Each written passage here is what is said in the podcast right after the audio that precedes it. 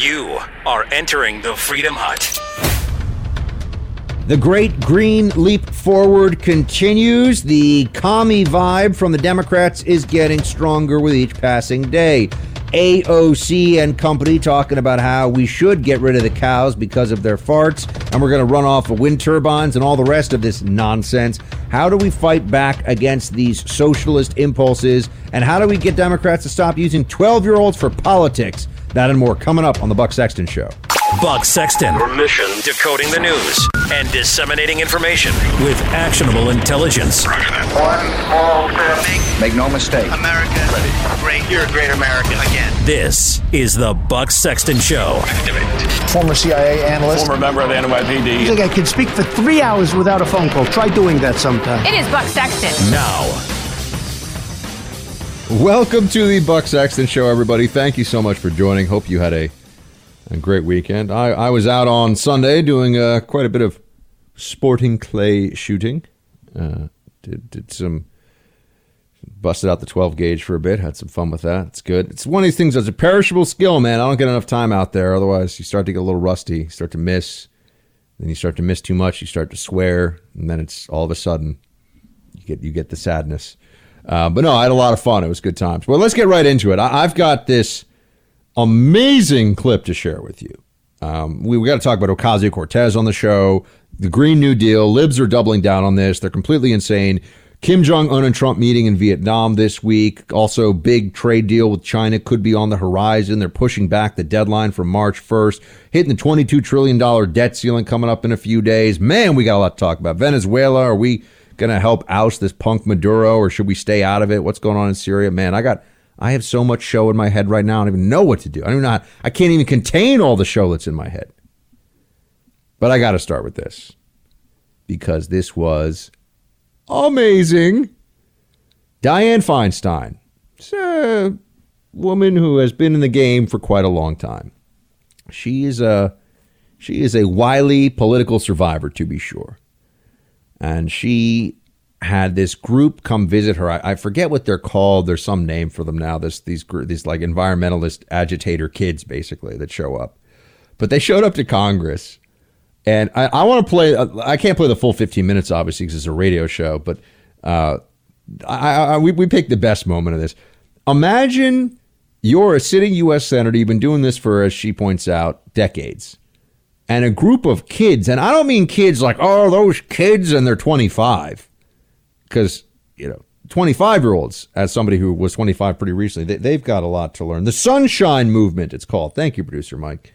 The Sunshine Movement. They, they, they show up, though, to a U.S. Senator's office, and they're not there. You know, you know, I remember what it was like to be 10, 11, 12, maybe 13 years old. Going to Congress, you would think, ooh, like this is where the government stuff happens. And there's some sense of of awe and majesty when you're a kid, I think, of being in our nation's capital. I actually never did a class trip to DC, so I'm just assuming. And we did a class trip to Mystic Seaport, you know, when I was that age. And we were like, ooh, ah, look at the old ship and all the barnacles on the underside of it. And there was some dude who was dressed as a pirate who was like, what will we do with the captain's daughter? What will we do early? You know, they're doing the whole pirate songs and stuff. I don't know if some of you have no idea what the heck I'm talking about. Don't worry about it. Don't worry about it. The guy was stealing, uh, uh, not stealing, uh, singing pirate songs for us. Anyway, you would think there'd be awe and majesty from kids that show up, but no, there were demands. There were straight up demands made of a sitting U.S. senator by uh, by these kids who are 12 years old, 13 years old. You have we're, we're going to talk more. We're going to break this one down in a second here because I mean this is the libs love to do this. They never learn their lesson. Nobody should give a blankety blanking blank blank about what kids think about politics and policy. I'm sure many of you listening to this have of. I was just over the weekend at a house where there were all there were kids aged two to 12 actually, I think, running around, like six or seven of them. Wonderful kids, great families, everything else. I do not care what they think of the top marginal tax rate, though. I do not care what a 12 year old thinks about the board. It's not that I don't care, like, I, I disagree with them. I don't care as in it does not register for me as an opinion that I should or need to listen to. If they have questions, I will answer them. If they if they want to learn, I will explain, but their opinion to me does not matter. As in it should not be taken into account for the purposes of legislating, right? They can have opinions to their parents and that's great. They got opinions to their friends, but their opinion to a US senator should whether it's gun control or climate change or any of these issues, kids don't count when it comes to policy decision making, okay? I'm that, that's right. They don't they don't get to have a say in this one. This is why we actually have age limits about things like voting. Dianne Feinstein caught the brunt of brainwashed kids deployed by liberals for the purposes of shaming her into some kind of action, and Feinstein wasn't having it. Sit back and enjoy this one, folks. Play clip one. We are trying to ask you to vote yes on the Green New Deal. Okay, I'll tell you what. We have our own Green New Deal. Some scientists have said that we have 12 years to turn this around. Well, it's not going to get turned around in 10 years. The government is supposed to be for the people and by the people and all You know for what's people. interesting about this group is I've been doing this for 30 years. I know what I'm doing. You come in here and you say it has to be my way or the highway. I don't respond to that. I know what I'm doing. So, you know, uh. maybe people should listen a little bit. I hear what you're saying, but we're the people who voted you. You're supposed to listen to us. That's your How old are your you? job. How old I'm are you? 16. I Well, you can't didn't vote for me. Well, she, Resolution Any plan that, that doesn't take bold, Okay. transformative action is not going to be what we need. We need Well, your you know better than I do. So I think one day you should run for the Senate. Great. I And will. then you do it your way. But by that time, Oh, Mike, wasn't that amazing, man? That was beautiful. I also love that. Like, we voted for you. She's like, actually, kid, you're not old enough to vote. That's amazing. Uh, but you know why somebody who's 16 would say we voted for you? Because they're all just parroting what their parents and teachers have told them.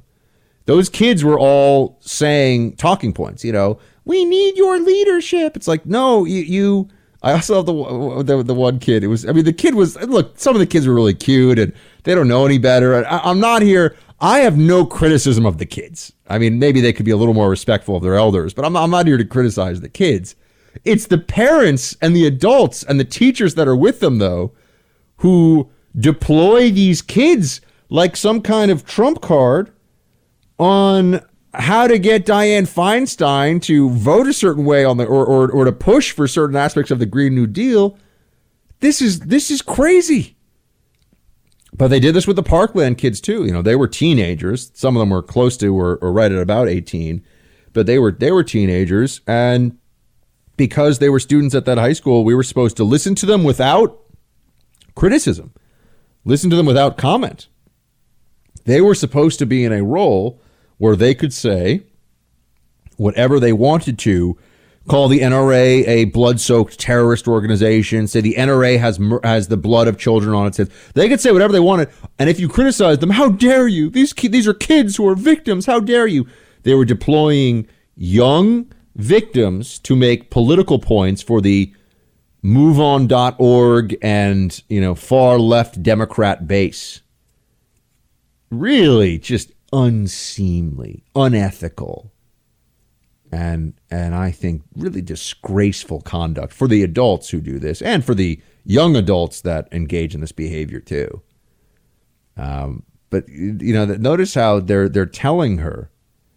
Uh, the, this one kid is, you know, but we need your we need your leadership, you know, the whole thing, and and it's just where do they get these ideas?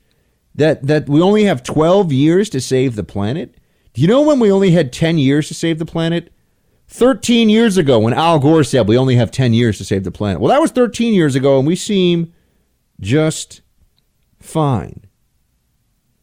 These people are part of a delusion. This is a this is a mass hysteria. This climate change stuff. You know, libs have become detached from reality. The world has existed for billions of years, has been through countless true natural disasters and calamities, and yet here we are, and it's all going to be okay. I I want a world that exists that can sustain life uh, for for many millennia to come. I have no concerns. I'm not a little bit concerned about climate change. I am 0% concerned about climate change. I think hurricanes are real. I think natural disasters will happen. I think pollution is real, but that's not what we're talking about here. We're talking about CO2 emissions into the atmosphere. CO2, which is a naturally uh, a naturally occurring gas in the atmosphere, it is what plants need to survive and and for photosynthesis. And yet here we are being told that the world is going to end. I tell you now, it is a form of child abuse. It is psychological abuse of children to tell 8, 9, 10, 11 year olds that the world is going to end unless they go and mob an adult in power and cry and beg for the policies of an imbecile, Ocasio Cortez, to be implemented at the national level. It is child abuse to tell kids the world is going to end in 10 years, which is what now is, and I am shocked at some of the people who are jumping on this bandwagon because it is politically fashionable for the left right now. It is, it is particularly fashionable because Ocasio Cortez, who they really just like because of all the all the superficial aspect. They like the way she looks, they like the way she sounds, they like her background, they like her youth. The obsession with Ocasio Cortez is is the liberal obsession with optics. There's there's no substance to what she is saying. She doesn't know what the heck she's talking about, but they've become just you know engrossed in this perception in this in this character that is Ocasio Cortez. And she's out there, uh, she's out there telling people all the usual scaremongering stuff. And she had a moment that was just jaw dropping. She's doing these live streams, which, you know, hundreds of thousands, probably millions of people will watch, where she sits there in her kitchen and, you know, uh, uh, she is better at this than Elizabeth Warren. I'm going to get me a beer. You know, hello, fellow young people. I'm going to drink a beer like a cool person now. Uh, Ocasio Cortez you know, is young and seems normal and cool to, to young people. And she sits there and she does these kind of policy, she gives these policy declarations while she's, you know, chopping up an onion or whatever.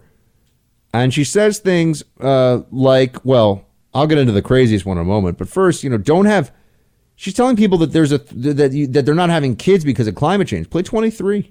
Our planet is going to face disaster if we don't turn this ship around. And so it's basically like there's scientific consensus that the lives of children are going to be very difficult. And it does lead, I think, young people to have a legitimate question. You know, should, is it okay to still have children? They always go back to these Malthusian fallacies Remember John Thomas Malthus from back in the day? We're going to run out of food. Population keeps growing, and our ability to make food is going to peak, and then we're going to run out of food, and you're going to have die off from starvation around the world. Yeah, he he was considered a brilliant a brilliant mind in his day. He was really wrong, wasn't he? But there there is a a desire on the hard on the part of the hardcore left. There's a, a, a negation of humanity that's at the core of a lot of their beliefs. There's a nihilism. You know, yes, the Green New Deal is about the implementation of of a, of a communist feeling within the left of a, of a kind of traditional socialist, but socialist in the original Marxist intent feeling on the left. But then there's also just this desire to view human beings, to borrow from the Matrix and Agent Smith, we're like the virus on this planet. You know, we take, we despoil, we exploit.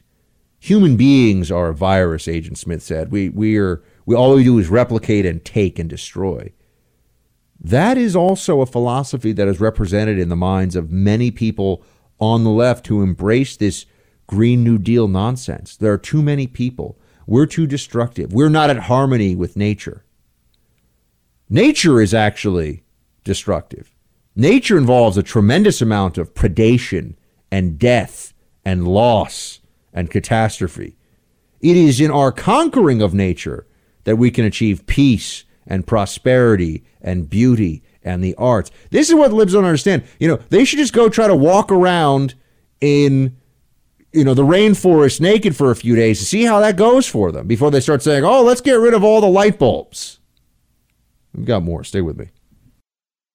Morning coffee is an American institution. I, I, drink it every day. And that's why when it comes to starting my day right, full of freedom, promise, and patriotism, I reach for the most delicious, most American coffee on the market. Black Rifle Coffee. This is how I get my day started. I tell you, it's delicious coffee, and I'm somebody that really cares what his coffee tastes like. Also, it's got quite a punch to it. But if you want decaf, you can get decaf too. Try Black Rifle Coffee. This will become your coffee of choice, just like it is for me. I get it delivered every month. It's roast to order, guaranteed fresh delivered to your door. And while liberals threaten to further tax your hard earned money with their socialist agenda, Black Rifle Coffee is fueling the fight for freedom by upping their offer to 20% off. It's a great deal. Take advantage by visiting blackriflecoffee.com slash buck and receive 20% off your entire order. That's blackriflecoffee.com slash buck for 20% off, blackriflecoffee.com slash buck. And I read it and I was like, you know what? I don't care anymore. I don't care anymore. Because, again, I'm at least trying, and they're not. So the power is in the person who's trying, regardless of the success. If you're trying, you've got all the power. You're driving the agenda. You're doing all this stuff. Like I just introduced Green New Deal two weeks ago, and it's creating all of this conversation. Why? Because no one else has even tried. Because no one else has even tried. So people are like, oh, it's unrealistic. Oh, it's vague. Oh, it doesn't address this little minute thing. And I'm like, you try. you do it. Right. Because you're not. Because you're not. So until you do it, I'm the boss. That's How right. about that? You heard it here. Yeah, no, you're not the boss, though, AOC. I hate to break it to you. You're a freshman member of Congress. There are uh, uh, 435 of you. And so far, it's not, not exactly impressing anybody who's paying attention to the content of what you say. Your social media game is strong, but your policy game is uh, uh, ignorance. Uh, ignorance is bliss. So I just like this though. You know, I'm the boss. This is like what a I imagine because many of you have children and I don't. Uh, but I, I, I know enough to, about kids to know that sometimes I walk around and say, "I'm the boss." You know, it's a fun thing for a kid to say, and you're like, "No, no, little Timothy, like you're not the yes, I'm the boss." You know, and they get to walk around and say this. I'll tell you a funny story actually, real quickly. Um, I a friend of you know what I'm even it, it was it was uh it was Pete Hegseth over at Fox when we used to work together at Real News. He had these adorable kids. I mean, really really cute kids. He brought one of them to the office one day, and uh, to the studio, I should say. And and he said to me, "We're waiting outside to go up in the elevator after the show." And Pete's with his kid, and you know, happy dad and the whole thing. And he, he says, "Hey Buck, make sure that you let make make sure that you let him press the button for the elevator." And I'm like, "Oh, sure." So he presses the you know the the, the up button in the elevator because we were actually in the basement, and uh, he presses the button, and then I step in, and without thinking, uh, without thinking, I just got in the elevator. I thought, okay, well, he pressed the button to get up, and so now we're good, right? So I pressed lobby in the elevator, and all of a sudden he, I hear this yelling, "You pressed the button! I was supposed to press the button!" He starts yelling at me and screaming and causes a scene, and there are other people waiting for the elevator, and Pete's looking at me like, "Oh, I'm so sorry, man." He has to press all the buttons and. Oh man. So it's kind of like AOC. I'm the boss. I press the button. I press the button.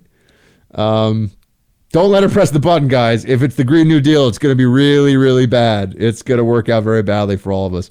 Got more on this. Kamala Harris, uh, Klobuchar eating salad with a with a dirty comb. That's coming up. There's no question we have to be practical. But being practical also recognizes that climate change is an existential threat to us as human beings. Being practical recognizes that greenhouse gas emissions are threatening our, our, our air and it, threatening the planet, and that it is well within our capacity as human beings to change our behaviors in a way that we can reduce its effects. That's practical. Can we afford it? Of course we can afford it. Two and a half, three trillion dollars a year for Medicare for all by some studies. I don't, depending on which portions of the Green New Deal you pick to do first, that's money. Uh, that you know what the Republicans are going to say: tax and spend liberals, pie in the sky. One of the things that I admire and respect is the measurement that is captured in three letters: ROI. Mm-hmm. What's the return on the investment? People in the private sector understand this really well. It's not about a cost; it's about an investment. Oh, okay. It's not about a cost, you see. It's about it's about an investment. What? This is nonsense, right? I mean, uh, Kamala Harris here. Uh, first of all, that that she uh, look, she understands that the left wing environmentalist base. It's a cult. It is. These people are nuts, but they have a lot of money and they have a lot of uh, a lot of sway in media and, and online and social media and so you have to you have to play this game now of climate change is an existential threat if you want to get through the left wing lunatic primary. You have to play this game. Um, I'm not saying that you have to from the perspective of being a sane and honorable person, but I mean, if you want to win the Democrat primary, you've got to be a climate change alarmist. So I understand the, the, the cynical reasons for her taking this position. I, I, I get that, right? I'm I'm up on that. But even the rest of the stuff that she says here, the costs. What are the costs? Oh, she doesn't want to focus on the costs. Why is that?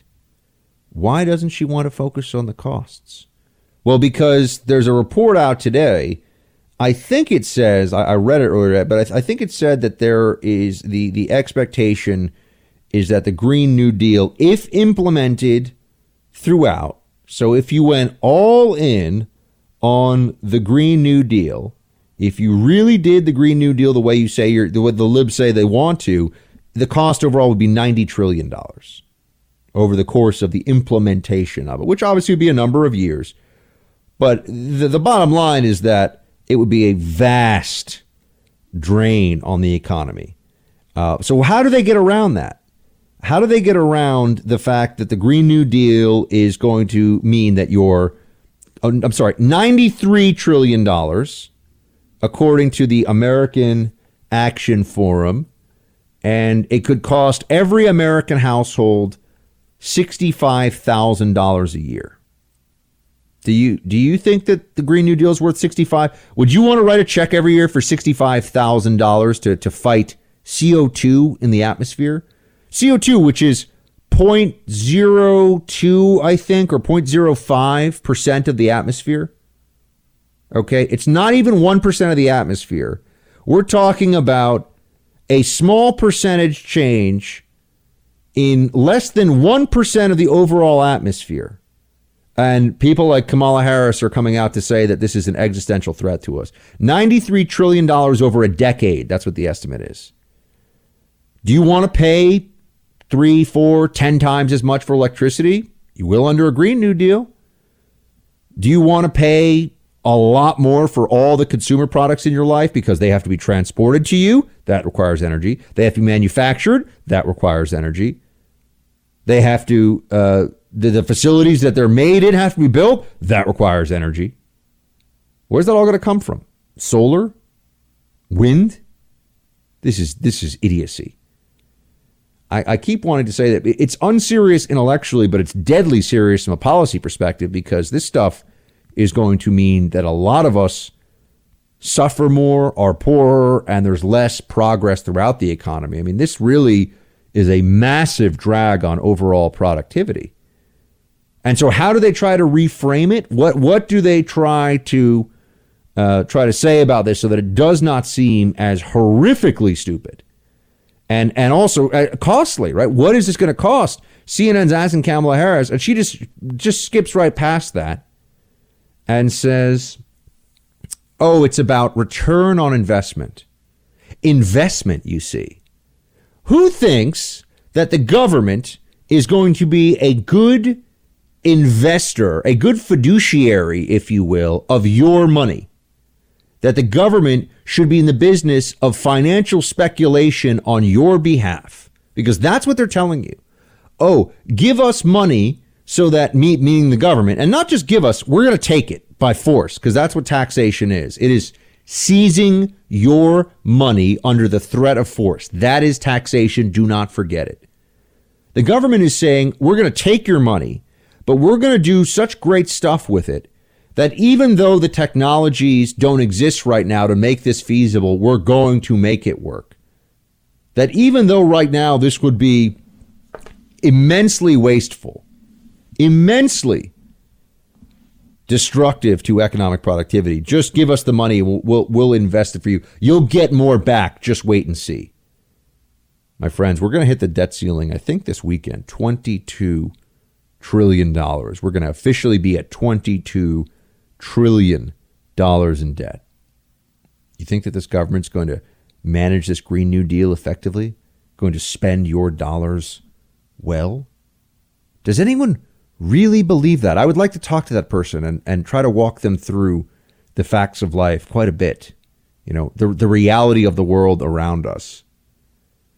California was expecting to spend now the, the, the projections were for 77 billion on one train line from San Francisco to Los Angeles. 77 billion dollars. They barely got they didn't even get to first base. They barely even got up to bat. And now they want to keep $3 billion so they can build a leg of this thing from Bakersfield to Sacramento or something, or Bakersfield to somewhere. I don't even know, somewhere else in California.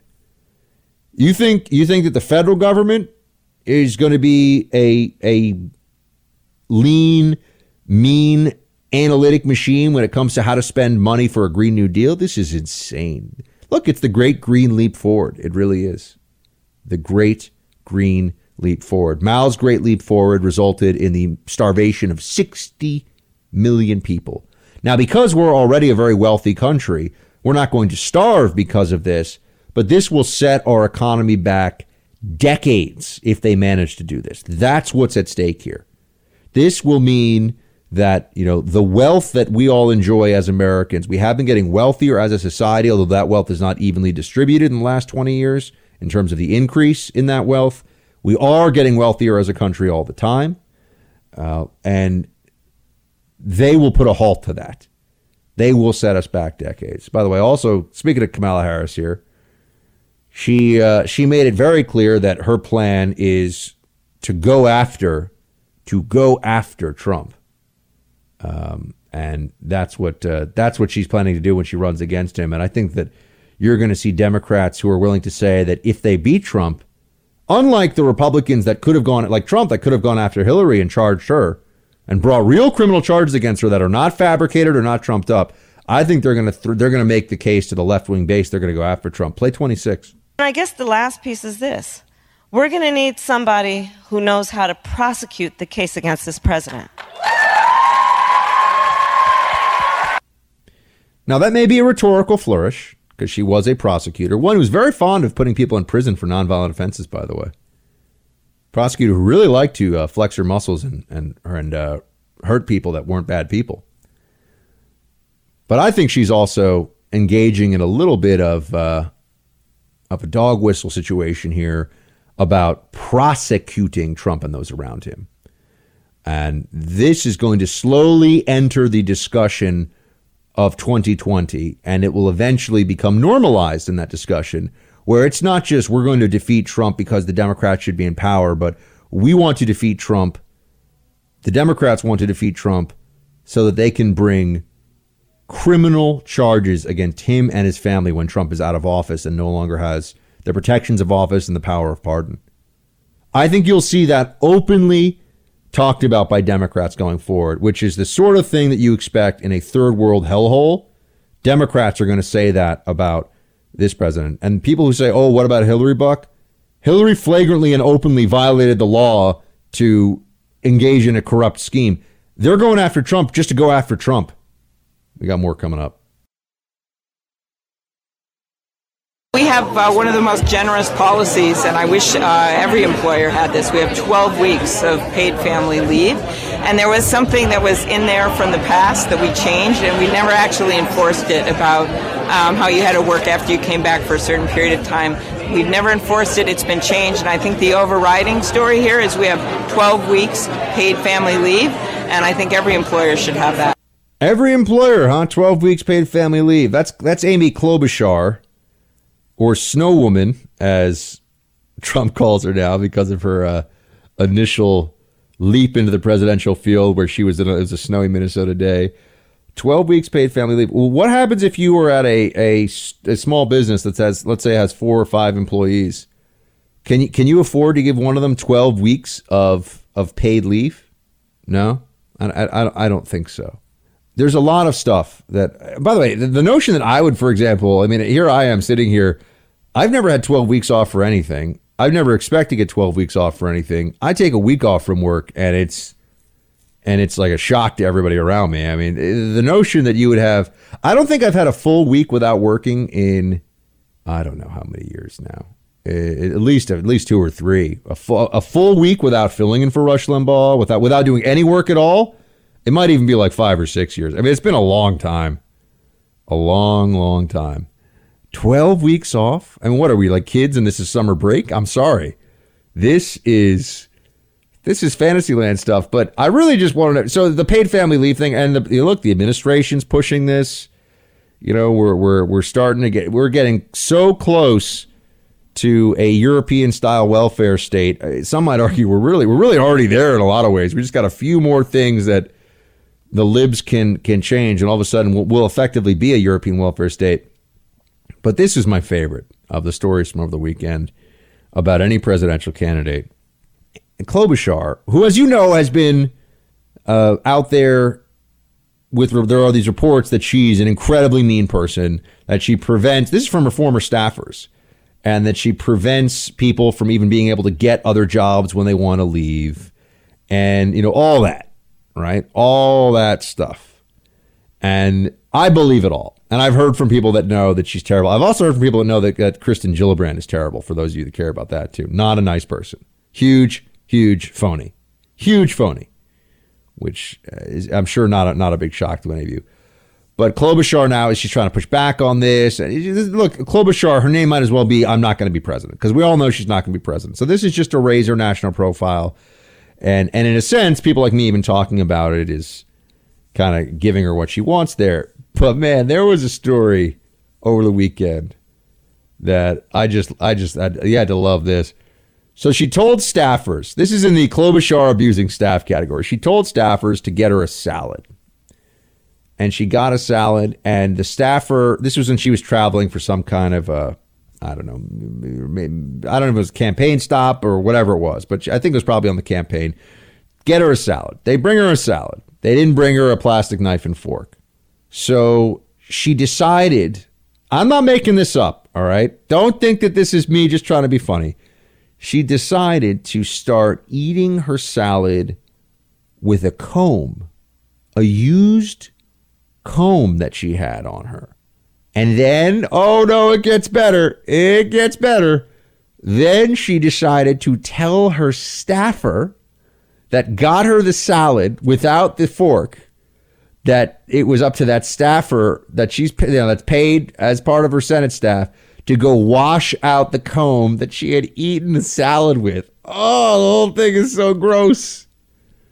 I mean, what's next? Is she going to ask somebody when she has a little ice cream cup but no spoon for a used Q-tip? Uh, ew, I know it's gross. I know it's gross. I'm grossing you out right now. Deal with it. Deal with it. Take the pain. Uh, you know, it's yeah. Who, who's going to catch that movie reference? That's a that's a sly one. Um, but you know, this this just tells you everything you need to know about this woman. That she would. I mean, the fact that she would even eat. I mean, what kind of savage eats a salad with a comb? Why not just eat it with your hand at that point? Right? Why not just eat it with your fingers than wash your fingers? I mean, I'd rather go. I'd rather go that way. You know, eat it like you're at an Ethiopian style restaurant. You have the injera, the bread, and you you soak up all the stuff with the injera and you eat it. And Ethiopian food's good. Ethiopian food's good. A uh, little little funky sometimes, but it's good. Uh, you know, the same people that would use a comb to eat a salad would probably ask for a paper straw because we all know paper straws. Come on, folks, we are not savages. We don't need paper straws. We want plastic straws. Plastic is a great invention. I want a plastic straw. I do not want a paper straw. This is ridiculous. Uh, but Klobuchar is is going to have a tough time living this stuff down. And if SNL were really a comedy sketch show and not the the uh, you know video propaganda arm of the DNC, which is really what it is, and not a very effective one either. They would they would have had a sketch this weekend of just Amy Klobuchar just shoveling salad in your mouth, you know, chunky blue cheese dressing, and you know bits of breaded chicken, and just just just chewing with her mouth open with a big comb, and then flicking that comb at her staffer and saying, "Wash this." Man, SNL. If they could, if they should just bring me on and let me do one or two conservative sketches a week, man, we would turn that whole franchise around. Because it'd be, but I wouldn't just be conservative. I would just be making fun of what people should make fun of. What is actually funny that's out there? A, a senator who wants to be president, who eats her salad with a comb. This is funny. It kind of reminds me of, uh, I think it was Trump who said, I always laugh about this because it's so silly, but it's so true, that, that uh, John Kasich, who's one of the most unlikable and surly politicians you will you will come across. That that John Kasich uh, ate ate pizza like an animal or something like that. I always thought that was so funny that he did something really. Not that he you know he doesn't eat it. Some people knife and fork their pizza. I'm okay with that. I, I actually I got no beef with that. But that Kasich was a somehow ate pizza like an animal. I, I don't remember how he described it, but it was just oh man, it was funny. But yeah, Klobuchar, the next president, eats her salad with a with a comb that has been used. Ew, gross. We'll be right back. Background checks are a necessary part of running your business safely and effectively. You need Global Verification Network to do them. I know a lot of you might already have people for your HR department that you work through that do background checks. Call Global Verification, tell them about your needs, the size of your company, the business you're in, and hear them out about the kind of program that they could tailor to your needs because Global Verification Network is the only dual certified veteran owned background investigation and vetting company out there. And they differentiate themselves from their competitors by doing all of their work here. A lot of those big background check organizations, they send this stuff to be done overseas. They just run some database checks. They don't even control where the servers are for this stuff. They don't have control of the data. They don't have control of where the work is done. Global verification does it all here in the US of A, my friends. Call 877 695 1179. That's 877 695 1179 or go to mygvn.com. The hard left is perfectly willing to demand the presumption of innocence, as they should for Smollett, but they weren't prepared to give a presumption of innocence to the non existent MAGA hat wearing assailants. They immediately assumed the story was true, immediately convicted these people in the court of public opinion. And so what we see is the presumption of innocence, like so many other aspects of our life, is selectively employed by the left against the right, sometimes by the right against the left. We have to have a presumption of innocence on both sides. When somebody deliberately frames somebody and deliberately makes up a false report of anything, that person must go to jail. Couldn't agree more with the Dersh on that one.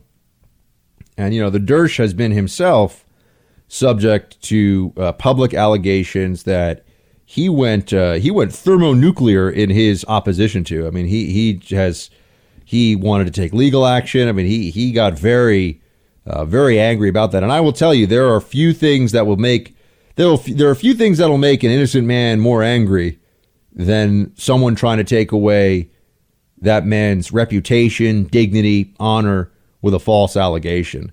Which is why, for example, Bill Clinton's unwillingness to publicly state his innocence about Gennifer Flowers and other cases, not of sexual harassment, of sexual assault, always stuck out to me as this guy is this guy is uh, is scum. Because any man that I know of any honor and integrity who was accused of a of a sexual assault uh, or any kind of uh, egregious sexual misconduct like that that he did not commit would I, I don't care what the the PR agents that everybody else tells you, you're going to come out against that with everything you've got because it, it goes to your very core of who you are as a man and, and who you are as, as a person. And you cannot let that kind of allegation uh, sit out there. Um, but the point about selective presumption of innocence, this is this is something that we have to really fight against. Uh, we saw this with the Kavanaugh hearings. Now we've seen with with the Covington kids and Smollett. You know, when do they say I'll wait for evidence, and when do they go all in on the narrative? And this is where bias really shows itself. This is when you see how the left plays dirty, and and why it is that we have to always be willing to fight back against these falsehoods. Because if we just allow them to continue with what they do without any pushback, they'll convince enough people that certain individuals should be destroyed, that certain ideologies should be anathema. And over the long haul, they'll manage to achieve greater power and they will be rewarded for these practices. That's what all this is about at the end of the day. It is about the left trying to achieve power. That's why the double standard exists. If they if they were really concerned uh, first and foremost with the mistreatment of women, with the uh, with, with, hate crimes, with, with these different areas we've seen this uh, this conversation come up, there wouldn't be a double standard. There would just be a standard. If the if the left wanted to eliminate racism. Uh, and, and and hold a very high standard of even previous conduct that you could then be held accountable for decades later, they would have had a couple resignations in Virginia, wouldn't they? They would have had the governor and the state attorney general for Virginia, Mark Herring, and uh, is the attorney general, and then Ralph Northam as the governor resign. They would have had them resign. Um, but they're not. Neither one of them is going to resign, even though they've admitted to blackface. They've lied about blackface. They've sort of come clean about it, but haven't really come clean about their pasts with this. Uh, that's because they like, the left likes to set these standards as traps for conservatives, set these very, very, very high standards that the moment a conservative even just gets close to, they want to just tear them down and destroy them. But they want to keep the option open for really important leftists will get a pass, like Bill Clinton.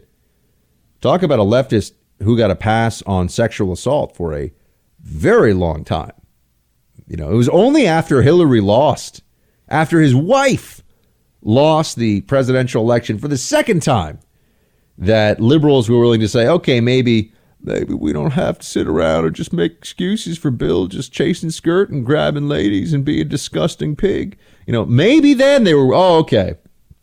They decided that it was time for them to, you know, let Bill go off and uh, you know ride off into the sunset as the uh, the sketchy, shady individual that he is.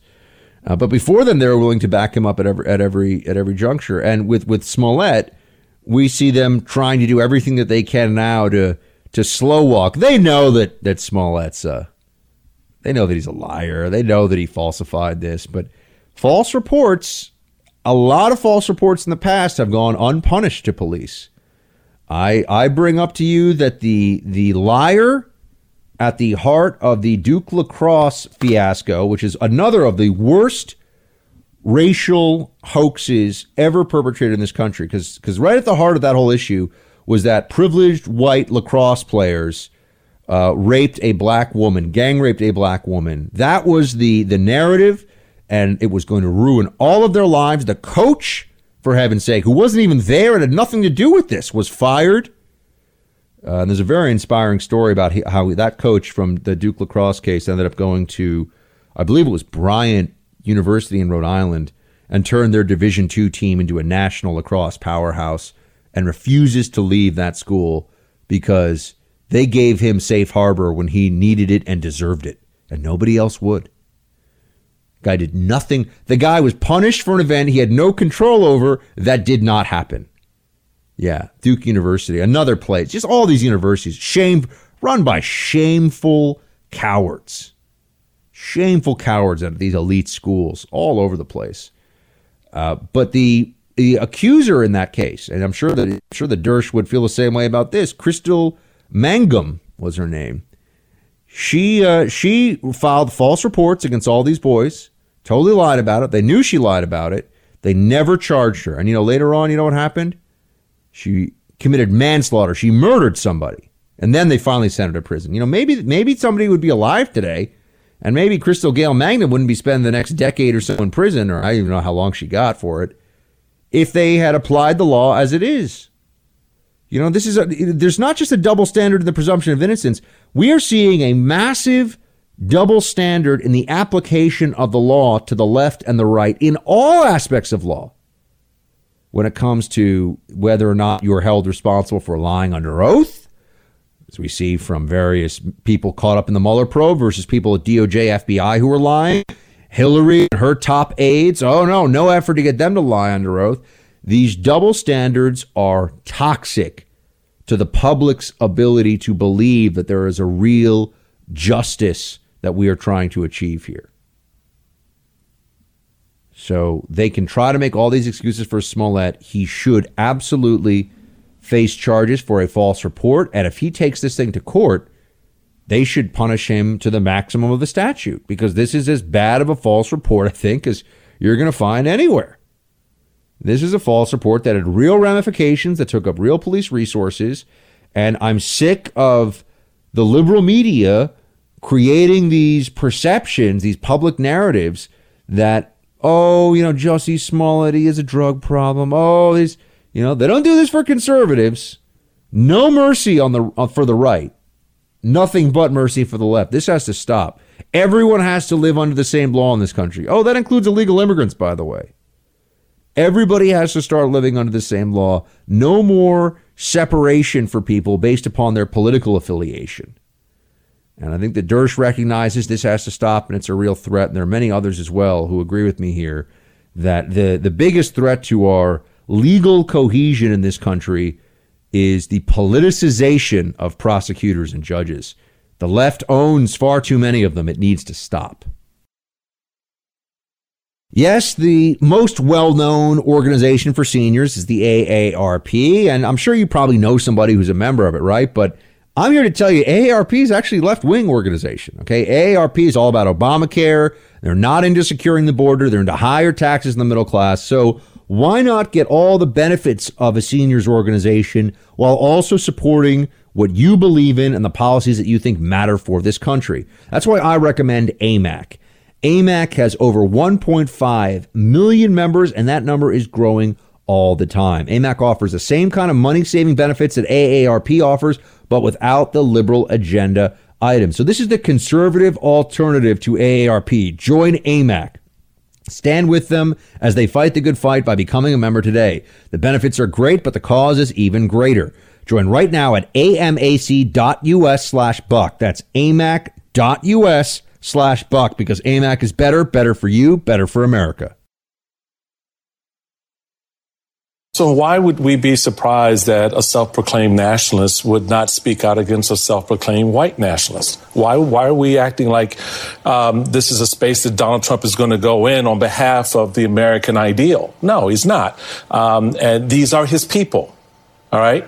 And he's not going to thank law enforcement because he's probably not happy about what law enforcement did. Is um, that where we are? That's where we are. I mean, I, I call the space where we are where we are. I mean, I'm just not going to try to dress it up and be all, you know, uh, pie in the sky and hopeful that, oh, maybe in the next incident, Donald Trump will actually get it right, that he will have matured in his presidency enough to act, act like a, a president. But that's a brave thing to say.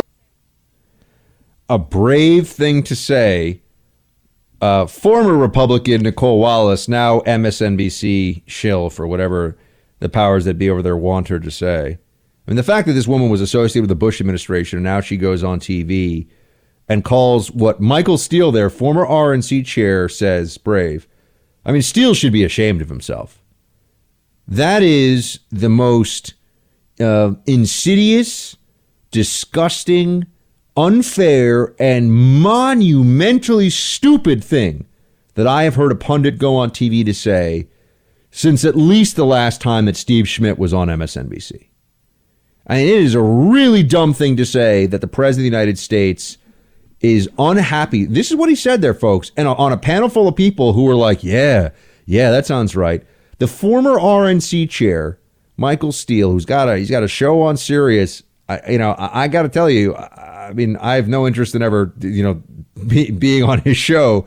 But if we ever had a conversation, this this little moment here would have to come up. I'd have to clear up right away whether he really believes that President Trump supports a white nationalist who was planning to kill large numbers of people and bring about a race war. Because any person who believes that is a moron that I will not have a conversation with about politics or about this president because they don't deserve that respect.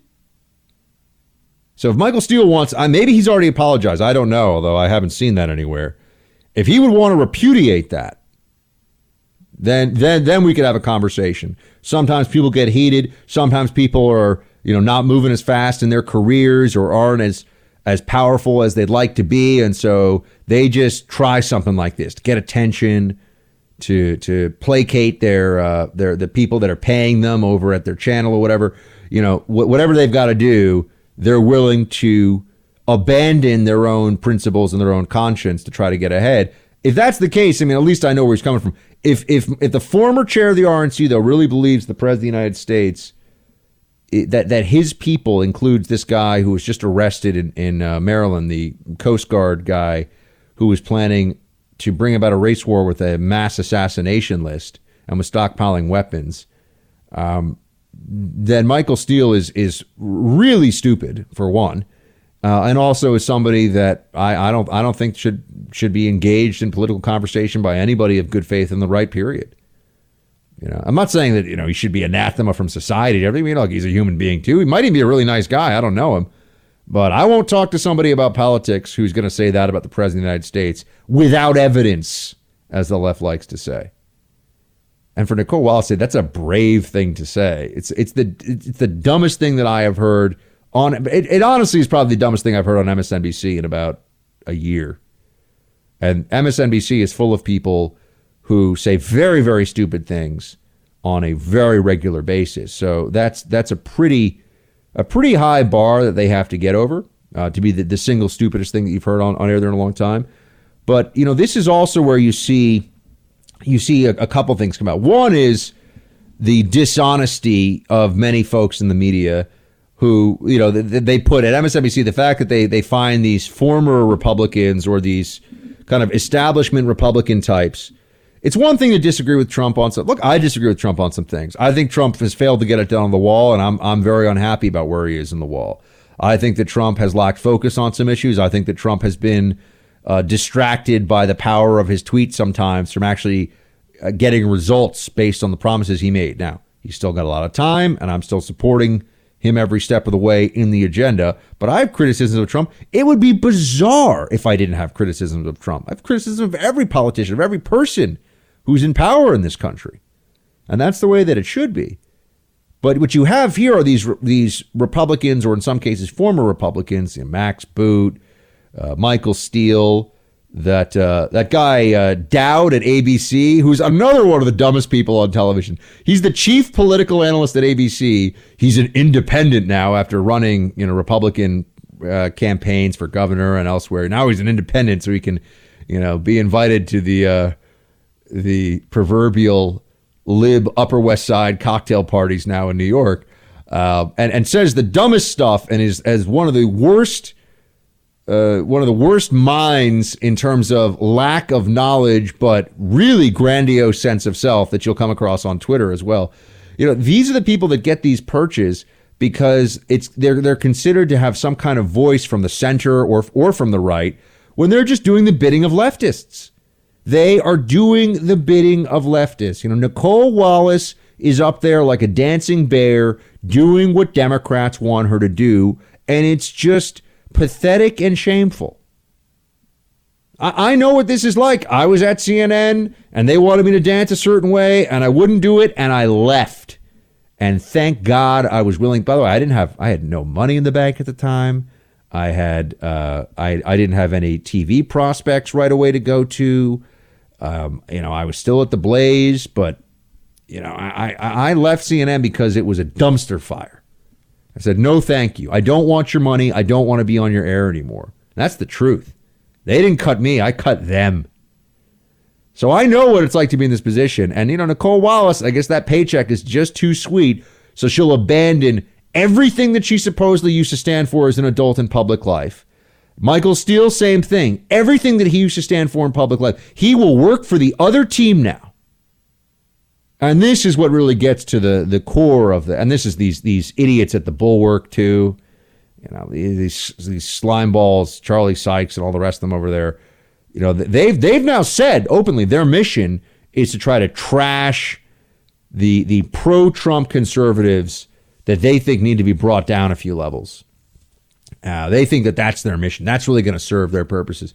You know, we are seeing a fight now between capitalism and socialism, between the Constitution and statism, between life and infanticide. I mean, these are these are the breakdowns on political issues happening day in and day out in this country. They're going to culminate in a huge election in 2020. And you have so-called Republicans who they think that their role is to fight for the other side now? I'm supposed to take those people seriously or, or, or believe in their good faith? Think that they are wise? Think that they have something to add to this conversation? I'm sorry. It is just unacceptable. What Michael Steele said was uh, grotesque and he should be ashamed. And what you see is the egos of many of these never Trump people. They thought that they were going to make some huge bet on Trump flaming out and that they would keep their privileged positions within the GOP hierarchy on TV, at conferences, at think tanks, you know, all the rest of it. And they went all in against Trump. And since then, it has just been about their own personal vendetta against the Trump movement because they're bitter. This never Trump movement has turned bitter because they're not relevant, because they aren't powerful anymore, because they aren't as rich as they used to be and or, or, or as well off, you know, depending on who we're talking about. And most of all, they've been willing now to become traitors to what they claim they stood for for in some cases decades, all out of spite against Trump. These people are shameful, and I'm here to call them out. But we haven't seen the actual connection we haven't seen an actual proof of cooperation and collusion. So, w- what am I missing here? The Russians offered help, the campaign accepted help. The Russians gave help, and the president made full use of that help. And that is pretty damning, uh, whether it is proof beyond a reasonable doubt of conspiracy or not. Can you agree that there has been no evidence of collusion, coordination, or conspiracy that has been presented thus far between the Trump campaign and Russia? Uh, no, I don't agree with that at all. I think there's plenty of evidence of collusion or conspiracy in plain sight. Last March, you said you had more than circumstantial evidence of treasonous collusion with Russia.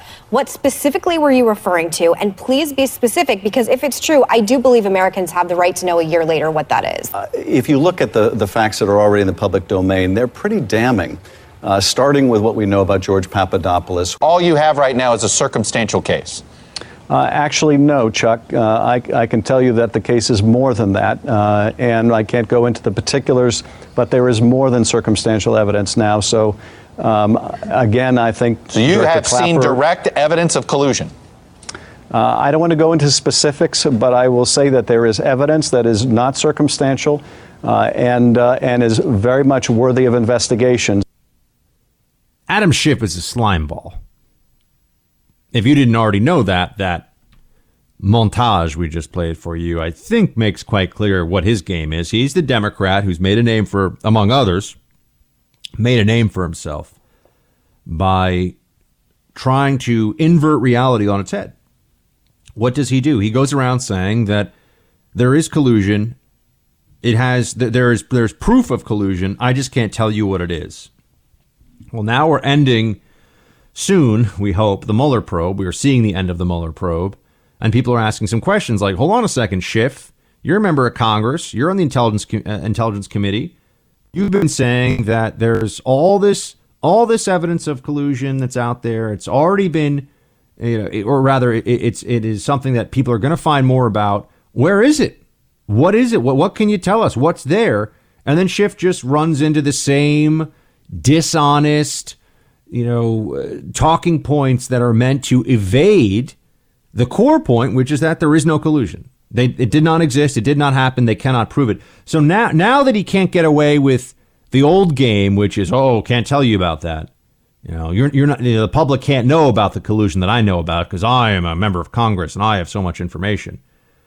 now that that's he's running out of room on that one, he is saying, "Oh, we already proved collusion.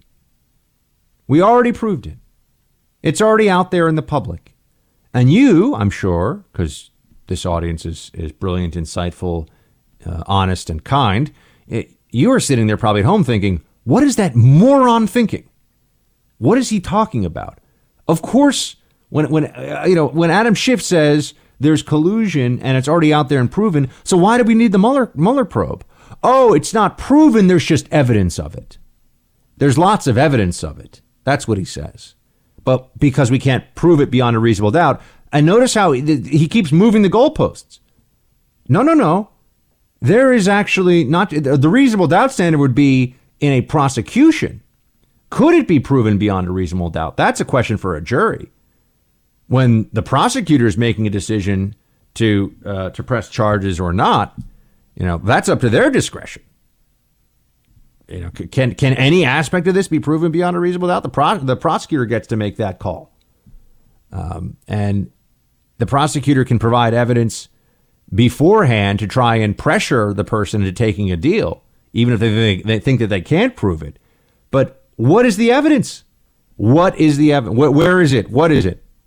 They keep saying, "Oh, there's so much and Russia and Russian help," and they're just they are like that guy from A Beautiful Mind writing in in gibberish on the walls of his of his garage or whatever. I mean, they're just it's just nonsense now.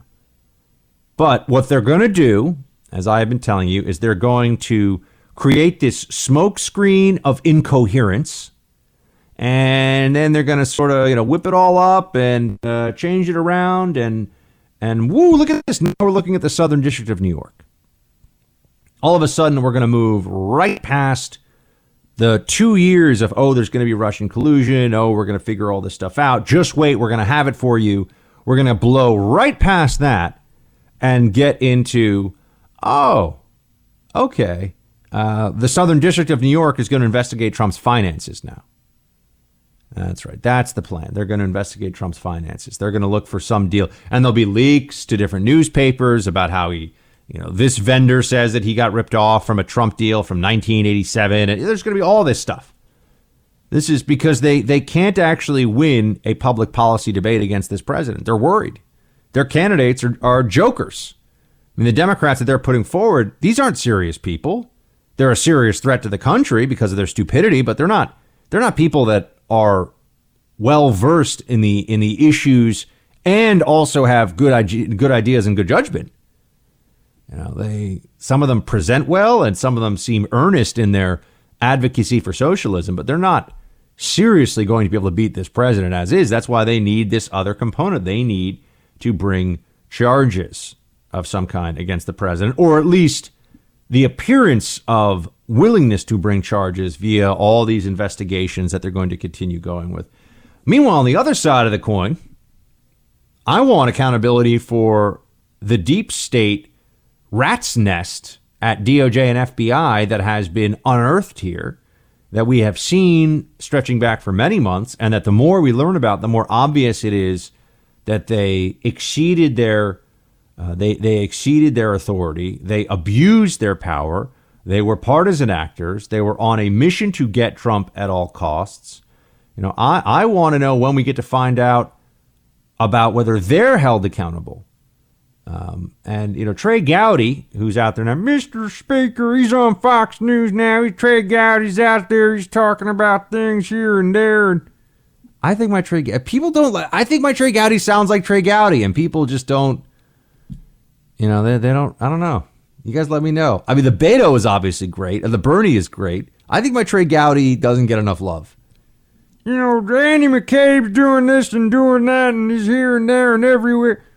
And here's what he said about the investigations. Play 16. And the reason I say three investigations, you had the July 2016 investigation that was initiated and signed off on by Peter Strzok. That was into the Trump campaign. And then when Comey is fired, Andy McCabe proudly told CBS that he launched his own counterintelligence investigation into whether or not Donald Trump was a was an agent of Russia, and then, for good measure, he launched a criminal investigation into obstruction of justice. So. I'm not great with math, but that's three separate investigations into a duly elected president, near as I can tell, simply because he fired Jim Comey. That does seem like a lot of legal jeopardy with the firing of Jim Comey at the center of it, right? That that does seem to me to be perhaps a bit a bit excessive, especially given that you are dealing with a, a president of the United States. You know, the the bar for investigating the president for uh, for the FBI and the Department of Justice, who are inferior employees of the president. They work for the president, for the executive branch. You would like to think that that bar is pretty high. What we saw, though, is if you were a Hillary partisan, if you were a statist working in the upper reaches of the federal bureaucracy, then you were uh, willing to bend the rules to go after Trump however you could. Then all of a sudden, the the barriers to investigation came down, and it was justify this however you can, wherever you can. And I, I really do think that there needs to be a much more uh, serious accounting for what happened to FBI and DOJ than what we've seen. I mean, I, I think we should have a, I think we should appoint a special counsel to look into the special counsel. How about that one? How about them apples? This is an America where hate groups, hate crimes are on the rise. The reality is there has been a rise in hate crimes. There has been a rise of, in- of intolerance. We know that hate crimes are on the rise. A lot of people don't want to accept that. They want this to be trumped up. They keep saying this. They keep saying this, but it's not true. They keep telling us that hate crimes are on the rise and that if we don't do something drastic, we're going to be overcome by hate crimes. Um, it, it's it's one of the most repeated lies you'll hear in the media right now, especially now that the Jussie Smollett situation has uh, just completely imploded. Right? I mean, that guy's facing charges and everything else. Um, here's a piece from Elizabeth Nolan Brown that uh, on Reason. You know, Reason they're they're libertarians. Libertarians are smart. Sometimes they can be a little annoying with their whole like you know legalized marijuana and who's going to pay for the roads and all that stuff. But you know, I like libertarians in general, and the libertarians at Reason do a good job. They're smart folks. And uh, Elizabeth Nolan Brown writes the following. Presidential candidates, TV pundits, and others keep trying to contextualize actor Jussie Smollett's false report by saying that even if this one wasn't true, hate crimes are on the rise in America. Just look at the most recent FBI statistics, they say. Similarly, human trafficking tall tales, like this week's Uber sex trafficker that wasn't, tend to provoke comments about how this case, even if it wasn't true in particular, such crimes are a growing problem. Why? Just look at the data. The problem, Elizabeth writes, with both of these claims is simple. Our data sets keep expanding.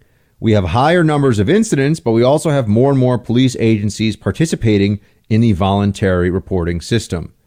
In 2017, there were about 1,050 more bias based incident reports than the previous year, a 17% rise.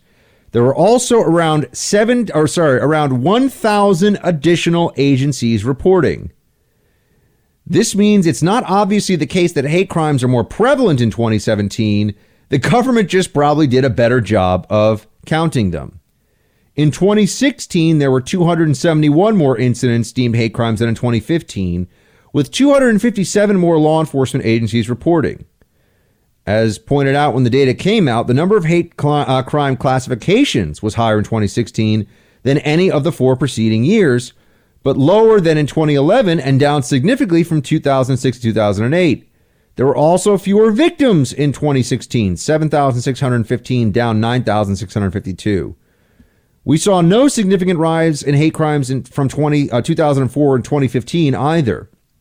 A Bureau of Justice uh, Statistics study found that the rate of violent hate crimes in 2015 was not significantly different from the rate in 20, 2004, and this held true for violent hate crimes both reported and unreported to police. So, look, it's just it's just not the case that there's some huge spike in hate crimes. It's just not the, the numbers don't support it.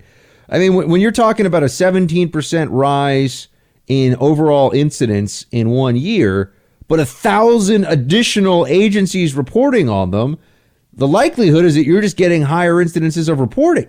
And you're also expanding the categories of what is considered a hate crime. As I told you, based on the FBI statistics, a lot of what are so called hate crimes are just comments. Someone reports that someone said something racist or anti Muslim or whatever.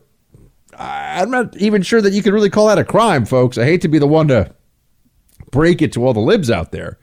Mean? Disgraceful? Yes. Hate crime? Not sure it's a crime. First Amendment allows you to be a racist jerk, unfortunately, but it does. Well, it's actually the reason that the First Amendment does that is very important to our society, even though people that choose to use the First Amendment that way are gross. But it does. The First Amendment protects people from saying things that are hurtful and racist. This is this is the way the First Amendment is set up. Libs kind of play games with this though and say, well, no, it's a hate crime is tantamount to violence when speech is used to dehumanize someone. They have all this rhetoric that they use that's essentially just a, way of trying to say that they can criminalize speech that they don't like. But it's just not the case that hate crimes are out of control and all this stuff. Um, let's get to uh, the next one here, which is when they're talking about the real problem is the Chicago Police Department. This is a this stuff is a disgrace from the media.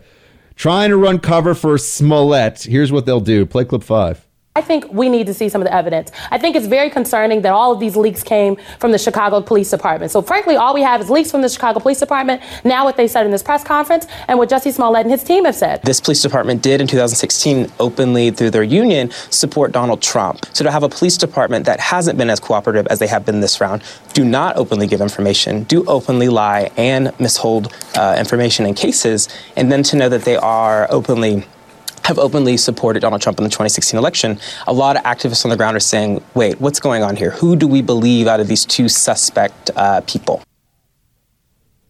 Can I just just just to clarify here, everybody?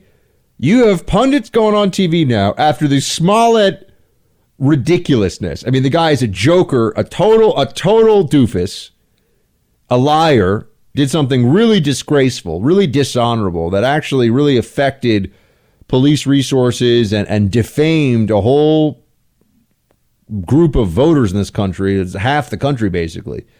And MSNBC and CNN are putting people on TV to say, well, the Chicago Police Department, maybe the Chicago Police Department's lying. I wonder if these same idiots would say that about the arrest of R. Kelly, who is once again facing charges for underage sexual activity, I've read that there's a there's even a video that's supposed to be presented as part of the charges showing him having sex with an underage girl. I mean, R. Kelly is is a, a true predator. And I, am guessing that they don't think the Chicago PD is. I'm hoping they don't think Chicago PD is lying about that. But they're, they'll insinuate that Chicago Police Department is lying about Smollett. Any anything to try to protect little stupid Jussie, who's by the way obviously very dumb. Uh, but then they also take one more shot here because yeah, maybe this wasn't true, that Trump supporters attacked Jussie Smollett, but it's still true in principle. It's just not true in the facts. Trump supporters are still awful, the left says. Play six if it is true, didn't he in fact attempt to paint the MAGA supporters as these racist and homophobic people? I think uh, I, I, have to disagree with you. if the story is true. That yeah. I, well, but Michelle, I, I, have to respectfully disagree. I think MAGA supporters have painted themselves as that. I mean, when you look at footage, when you hear things they say, these are this is the honest goodness truth, and we have to be bold enough to call but that out. Ah, yes, that very, very dumb person. I don't even know who it is, but that dumb person on on CNN wants you to know that what we really should take from the Smollett hoax is that even though it's a hoax, it's true in principle because, yes, they have to fabricate MAGA supporters acting this way, but that's because the left believes that's who MAGA supporters really are. That's what Republicans and conservatives really are, the left thinks. This is not a fringe belief on the left, by the way. They really think this about you and me. Be sure to remember that going forward.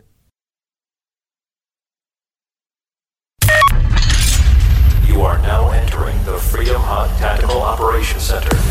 All sensitive programs must be kept strictly need to know. They're clear. Team Buck is cleared. Roger that. And ready for the Buck Brief. I don't believe we're going to get uh, what we've wanted from the first summit on, which is a inventory of their weapons, a timetable to support denuclearization, and a commitment for independent observers. I believe the administration has pulled back from that. I suspect what we may get is a commitment to end the end the war, the armistice, etc. All the countries become signatories to that, and that would be progress going forward. What Kim Jong Un is seeking two things: hmm. economic prosperity and security. And what we're seeking, one thing: disarm nuclear weapons, disarm ballistic missiles. Test, pray, and cower has been upended by President Trump. We've put real economic pressure on the North Koreans. We've built out a global coalition. One of the critiques is that we go it alone. We've built out the world's coalition to communicate to Chairman Kim that now is the time, now is the moment, and I hope we'll make real progress on that this week. Quite a summit this week expected in Vietnam between President Trump and North Korean leader Kim Jong un. Kim is taking an armored train, maybe borrowing from the uh, California bullet train funds. Who knows? The bullet train that will never be. But they want to keep their $3 billion in California. Anyway, Kim is on his way to uh, to Vietnam via train from North Korea, 2,000 2,000 mile journey. Uh, I'm sure that there's lots of lovely scenery along the way. Uh, but he's going to arrive there, and they're going to try and hash out the next steps for a nuclear agreement. Uh, I I will tell you that I think that Trump is right, but I don't think he's going to. I don't think he's going to get what he wants. Let me explain a little bit. I think that President Trump knows that the alternative to some kind of uh, diplomatic effort is eventually going to be military strikes against North Korea. I just think that that's that's where we're heading, and that's something that we want to avoid. That's something that would be uh, catastrophic uh, for the North Korean state for sure, and for South Korea, I think it could be very, very uh, damaging and deadly as well. And so Trump is doing what he can. He's essentially adhering to the principle that war should be an absolute last resort. Um, that is always the right thing in my mind. I mean, when when you it, that doesn't mean it's not a resort; it just means it's the last resort. So he's going through all the motions here and doing everything that he can, and I think that he believes because he is, well, because he's Donald Trump, and he certainly does not lack for confidence that he'll be able to get some kind of a deal here. I think the fact is that there is not going to be a deal with North Korea that truly denuclearizes the peninsula. Now, I hope I am wrong, and I could very well be wrong, uh, but that would be a this is a hail mary pass. We, we should understand it as such. There's no, there, the downsides of this have been greatly exaggerated by Trump critics. So those who say that Trump has caved to dictators or he's coddling dictators, they don't know what the heck they're talking about. The sanctions against North Korea are as strong as they have ever been. In fact, you could argue they are more targeted and therefore they are even stronger than what they have been in the past. Uh, but he's trying here. He's trying to give North Korea an opening. And you can tell he also is trying to sell the North Korean leadership on the benefits of some kind of a softening. I mean, you see the economic miracle that South Korea has been and what is possible for North Korea, even if it adopted, let's be honest, it's not going to go with a South Korea like model. If it adopted something that's closer what China has, an authoritarian capitalist economy, or, or moved in that direction, it would be so much more uh, prosperous. It would be so on, on such a stronger footing. Uh, you know, it would if it was able to open its markets for raw materials to the rest of the world and get raw materials. I mean, the the economic openings for North Korea, if it just stopped being this uh, this nuclear blight on the international community, this this threat to its neighbors, particularly to South Korea and to Japan, uh, the the economic Trump's right. I mean, they could be a, a miracle, and that's why I think Trump's uh, sense that he needs to focus on something of the positive here. I, understand where he's coming from. Play clip twenty nine. We talk about something that, frankly, uh, he never spoke to anybody about, but we're speaking and we're speaking aloud, and I think we can have a very good, a very good summit. I think we'll have a very tremendous summit. We want denuclearization, and I think he'll have a country that will set a lot of records for speed in terms of an economy. If if he got denuclearization, North Korea would would turn into, I think, assuming that they then look, they're not going to turn into a Jeffersonian democracy or anything. We all know that, right? But even if they if they just move toward a Chinese model with an authoritarian regime, you know, with with, with a strong man at the top, but was was not engaged in all this. We're going to kill all of our enemies in a fiery sea of, of nuclear waste and all this. You know, if they just did that, it would be an incredible, uh, an incredible success story economically. I think in in a short, a very short period of time, you know, five or ten years. But I don't know if we'll get there. I would note also, you know, Iraq in terms of the. I know I'm jumping around here, but Iraq's GDP now compared to what it was. I mean, Iraq is still a, a security problem, and it's now in a, largely an Iranian client state. But the Iraqi GDP is up tremendously. It's up a thousand percent since before the invasion. So the economic output of the Iraqis is way better than now than it was before.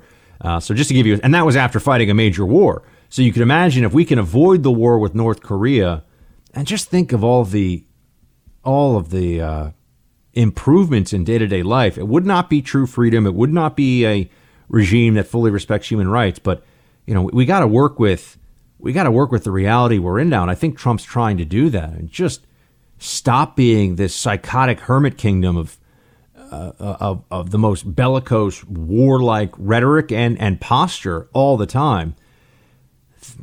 I don't think it's going to work, though. I, w- I wish I could tell you otherwise. I think the North Koreans are just going to cling to their nukes and try to ride this whole thing out. And uh, the they're going to hope that they get a Sanders administration or a a Warren administration or some left wing loon uh, who's running things who is going to be completely hood- able to be hoodwinked by whatever they've got planned. Um, you know, whatever the North Koreans are going to do. I mean, the North Koreans have certainly lied to us plenty of times in the past. In fact, that's one of the big problems we have going forward with them. Ari Fleischer, who I've got to say has become a commentator lately that I, I appreciate his insights. I think he does a, I think he does a good job on a lot of subjects. Um, but Ari Fleischer spoke about this because he had some experience with seeing an administration getting bamboozled. Here's what he said: 19. And the North Koreans lie. They've lied to three administrations in a row. The question is, will they make it four? So I praise President Trump. I think the president is pushing and getting them actually to move in a good direction. The lack of tests, the president points out, is a productive development around the world. But will they denuclearize or will they lie? North Korea does have nuclear bombs, but they can't deliver them. That's the issue. They can't deliver them far. They can't deliver them to the United States on intercontinental ballistic missiles yet. They don't have the technology, they don't have the abilities, and if they don't test, they'll never get it. Will they go beyond that and denuclearize, get rid of all their nukes? You know, that's a goal that we've always talked about. I just don't believe it will ever happen. I think North Korea will always hold on to them. You know, I hadn't actually heard the end of that clip from Fleischer until we just played it on air now. Obviously, I agree with him. I just don't think the North Koreans are going to do it. That doesn't mean Trump shouldn't try. That's just that's just my opinion, and that's just Ari Fleischer's opinion. Doesn't mean Trump shouldn't try. Uh, there, there's always that there's always that chance for something of a diplomatic miracle. But understand this: if Trump achieves true denuclearization of North Korea, not at this summit, but if it starts at the summit and then going forward, if he does that within the next six years, that's right, baby, six of his presidency, it will be the most incredible diplomatic achievement I think since the since the well, it'll be the most incredible geopolitical moment since the fall of the Berlin Wall, and it will be the biggest achievement I think in many ways since the uh, World War II, since uh, the World War II era, post World War II era rather. Um, so we'll see. Uh, as to China, by the way, I'm hoping. Here's a little preview of things to come. I'm hoping to get to China myself in Buck goes to China, like Nixon goes to China in May. So we'll see if that happens. I don't know how I'll be able to do the show from over there. There's a part of me that would worry that if I tried to do the Buck Sexton show from China, I, I would end up in like a cell somewhere. So I might have to take a couple of days off, guys. But it's not for a few months. Um, but I'm hoping to get to China myself and, and to meet with business and policy leaders there and, and hear about what's really going on because Trump is engaged in the pivot to Asia that the Obama administration and, the, and that the left for eight years under Obama was always talking about, but never really did. They didn't do anything vis a vis Asia. They didn't accomplish anything. They had such a focus on appeasing Iran that they never really made headway on on Asia. Um, and I think that they just were talking about Asia because they knew that that's where a lot of the geopolitical challenges of the future lie but they didn't have any expectation that they'd be able to do anything. Which brings me to just real quick here. Trump is uh, extending the uh, extending the trade deal negotiations with China. President Xi Jinping uh, and Trump are going to be talking about this in uh, Mar-a-Lago, I think, coming up. Uh, there was supposed to be a 90-day deadline of March 1st, and on that deadline, there were going to be new tariffs uh, ranging on $200 billion of Chinese goods from 10% to 25%. Um, but uh, they're they're not going to do the new round of tariffs. They're going to wait because Trump thinks they're making some progress. I am, you know, whereas I am not particularly hopeful for full denuclearization with North Korea, although there might be a ratcheting down of, there already has been a ratcheting down of tensions because of the lack of missile tests. I'm really holding out hope for Trump on China. In fact, I'll just tell you this: I, I'm somebody who owns some Chinese stocks that have just gotten crushed, and I'm I do not nor I cannot nor would I ever give anybody uh, stock advice here on the show. I'm just saying though, I'm somebody that's a believer in Trump's ability to get an agreement with China that, if it is instituted, will actually be good for the Chinese and American economy. Uh, so, I mean, I, I put my money where my mouth is on this. I'm an investor in Trump's ability to get China to the deal table and to get something done. So I, I'm holding out hope. Would I tell you to put your money? No, I would not. Uh, the, the, the odds are probably against this, really, if you're looking at it. And, and I think that there's a very good chance that it'll just turn into more delay, especially going into Trump's reelection year. Remember, everything that he's trying to accomplish right now also has to go through the lens of how does this affect 2020 and what will that mean and you know all of that right so the and, and foreign governments know this too they know that if they can stall until 2020 then it gets completely lost in the reelection uh, mess. And you know the, the president would love to get a deal done then, but he's going to be very distracted by other things, understandably so. Uh, so I just I, I would remember that as we go forward here. So big summit in Vietnam this week. We'll have obviously analysis for you from that as it happens the next few days. Uh, and also this China deadline's been put off. I am I am uh, hopeful, but not expecting a lot out of the North Korea talks. I am cautiously optimistic about real progress on the China talks. But this is Trump's pivot to Asia, and it is it is bold. You can say that much about it. Let's see what kind of deal maker he really is. Morning coffee is an institution. That's why when it comes to starting my day, I reach for the most American coffee on the market, Black Rifle Coffee. It is my coffee every single morning, gets my day kicking, gets it going the right way. Uh, one, it's absolutely delicious. Okay, so that's super important with your coffee. Also, if you're like me and you like a bit of a kick from that caffeine, woo, Black Rifle gets it going for you. And also, it's a company that is owned and operated by veterans that does a lot of give back to the veteran community and first responders. These are great guys. They're former Spec Ops vets that started this thing. I subscribe to Black Rifle Coffee, and I get coffee from them every month sent to my door. And while the liberals threaten to further tax your hard earned money with their socialist agenda, Black Rifle Coffee is fueling the fight for freedom by upping their offer to 20% off. Take advantage right now. Go to blackriflecoffee.com slash buck. You'll get 20% off your order. That's blackriflecoffee.com slash buck for 20% off. So we've been trying to say from the time you're born, you know, you're wrapped in a pink blanket or you're wrapped in a blue blanket. And from there, a whole set of expectations and aesthetics and opportunities are put on you. And that can be really limiting. It doesn't let individuals sort of be whoever they actually are. It puts us in these very distinct, very arbitrary categories. The gender reveal party moves that even more forward. So you don't even have to be born to be wrapped in the pink or the blue blanket. You're still a fetus. Um, and your parents are announcing to the world, you know, that you're going to be either guns or glitter. You're going to be, yeah, uh, tractors or tiaras. That's uh, one of these feminists who's actually a pretty well known leftist feminist railing against gender reveal parties, not because they are lame, which some of you could make that argument. I'm not going to make that argument right now because I've never had a baby. Some of you who have had babies, you you get to weigh in on this. You you have an experiential component to this that I do not. Are gender reveal parties kind of lame? I don't. It's a new thing that I hadn't even heard of until six months ago or so.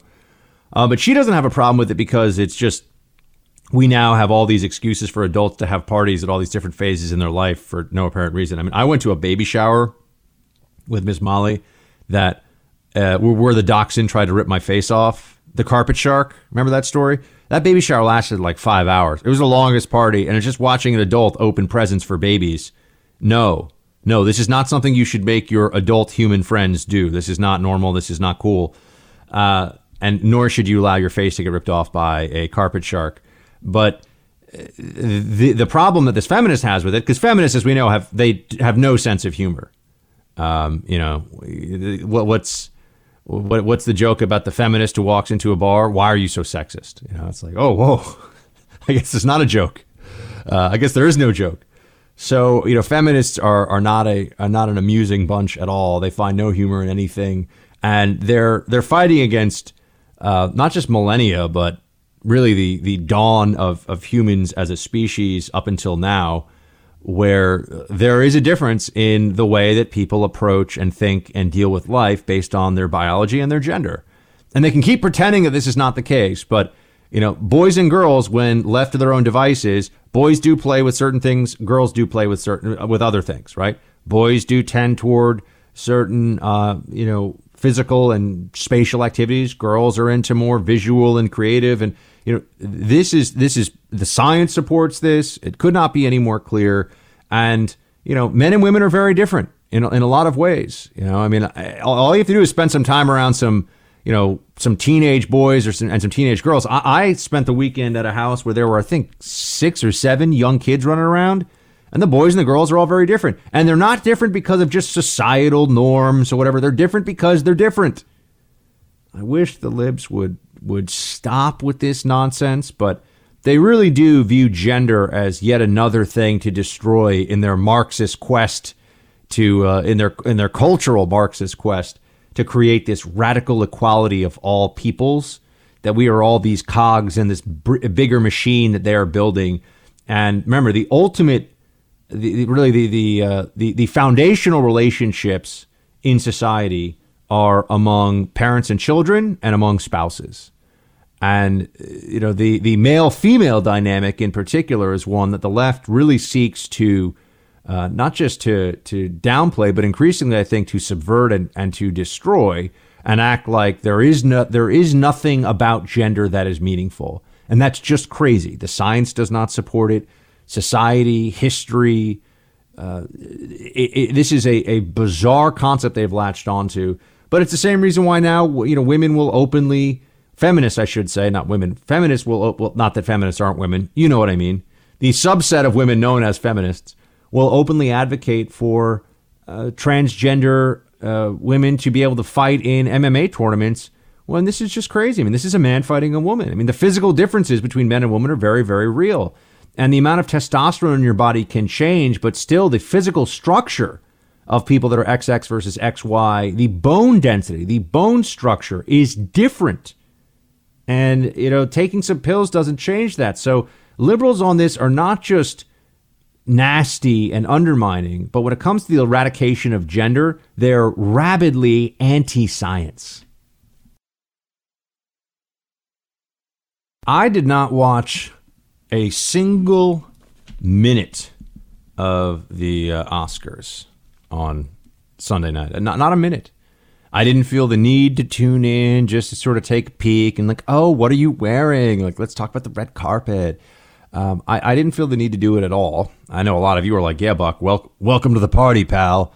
Uh, but th- there was just no, there was even no curiosity, right? I'm not even somebody who would have said I would watch the Oscars in previous years, but I might tune in for a second and see if some celebutante was going to make a fool of himself or herself and, and it just was so clear to me that based on the movies, uh, there was no need for me to watch any of this.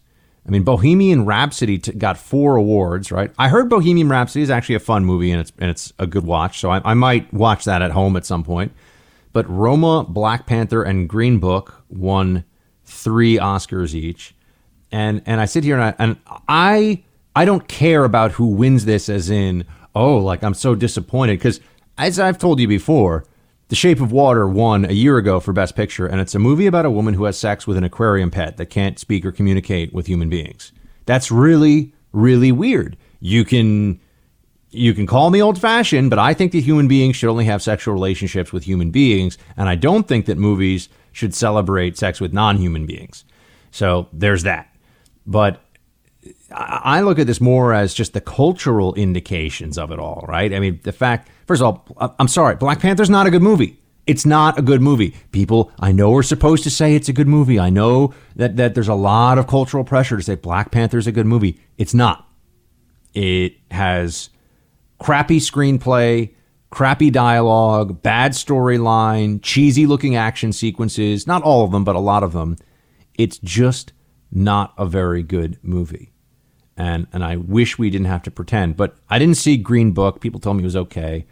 I don't think anybody saw Roma, but that apparently did well. Here's why I'm bringing this up. Hollywood really is losing its power. And that's not something that we as conservatives should celebrate because the power is just going elsewhere. And it is not going into a more uh, bipartisan ecosystem. It's actually shifting to Netflix, Hulu, Amazon, uh, YouTube, which is owned by Google. You know, you, you look at all of this and you look at the trends, the trajectory here, and the digital superpowers, so to speak, are now in place of what the old Hollywood studios were. It used to be that the Hollywood studios would buy up cable channels and buy up these other content distribution mechanisms because they were so big because they had these movies that had you know a hundred million dollar budget and make a billion dollars and and movie studios are losing their grip and they're also losing their cultural influence. But that influence is being replaced by Netflix, by Hulu. I just got a buddy of mine to watch The Last Kingdom over the weekend. I'm Uhtred, son of Uhtred.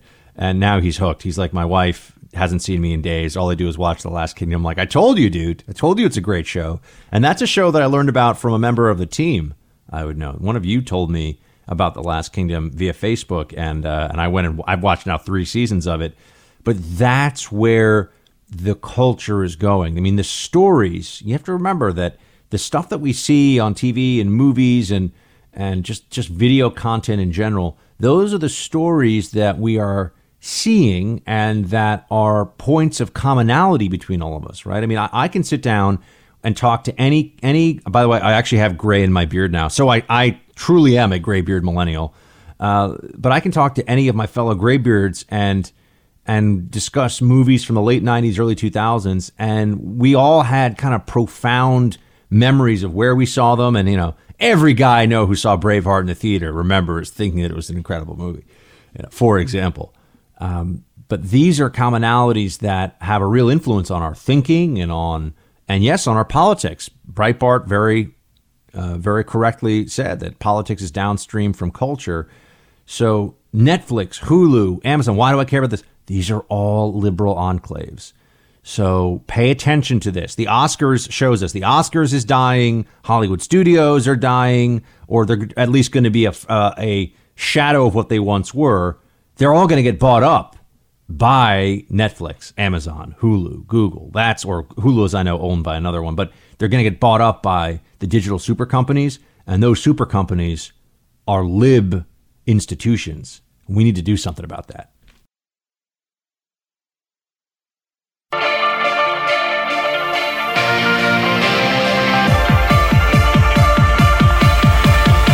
Hey, Team Buck, it's time for roll call.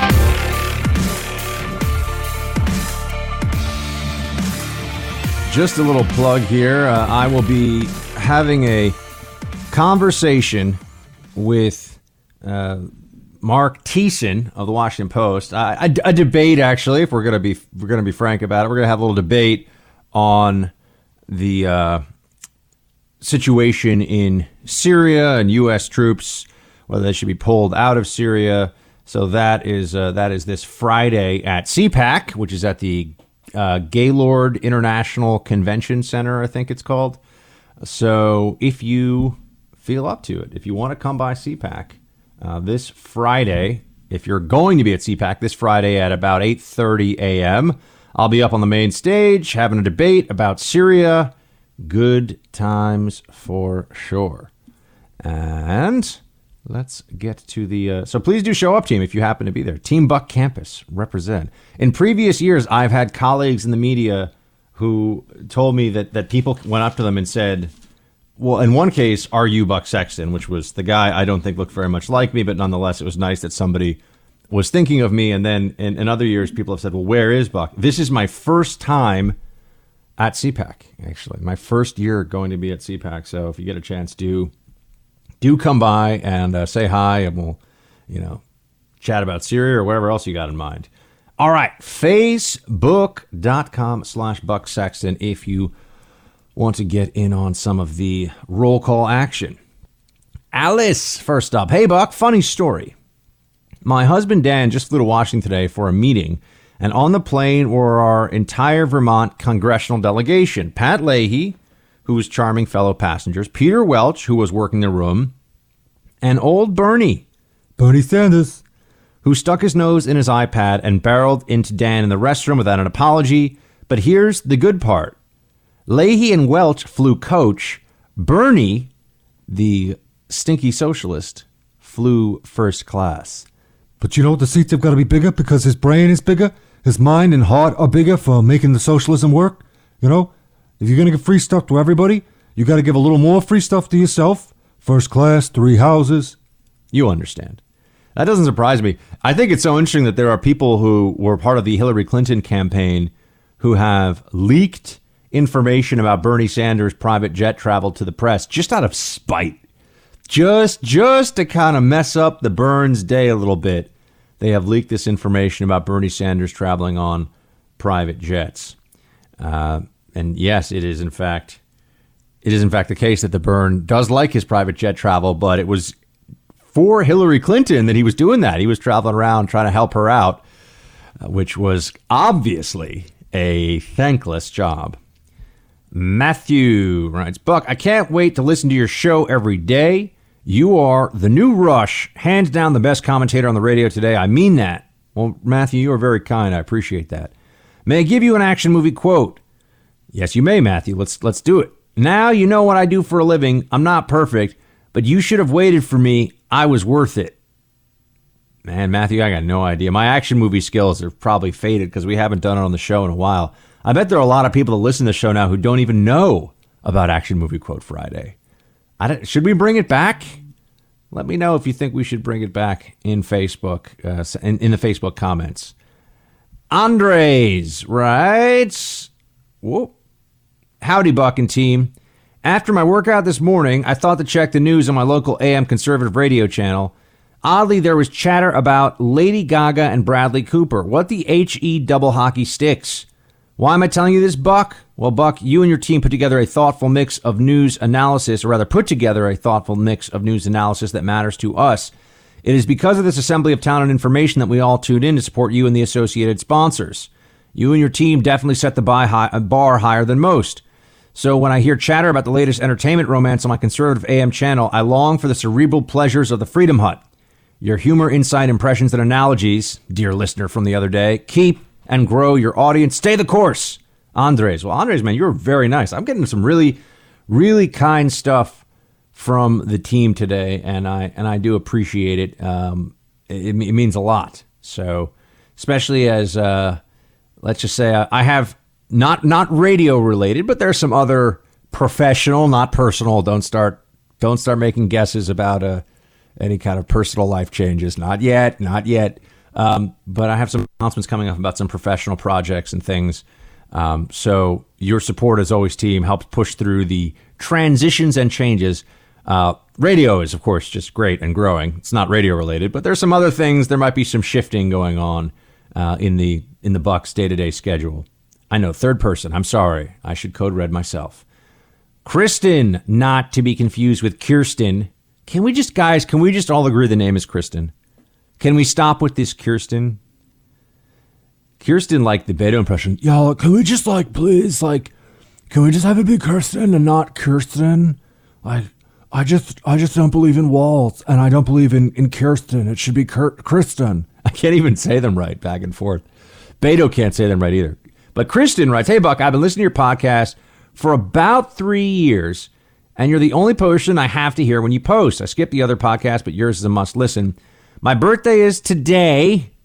That would be February 25th. And I hope you give me a shout out. Thanks, bunches. Keep up the great work. Well, Kristen, happy birthday to you. And thank you so much for uh, listening to the show and being such a, a part of what we do here.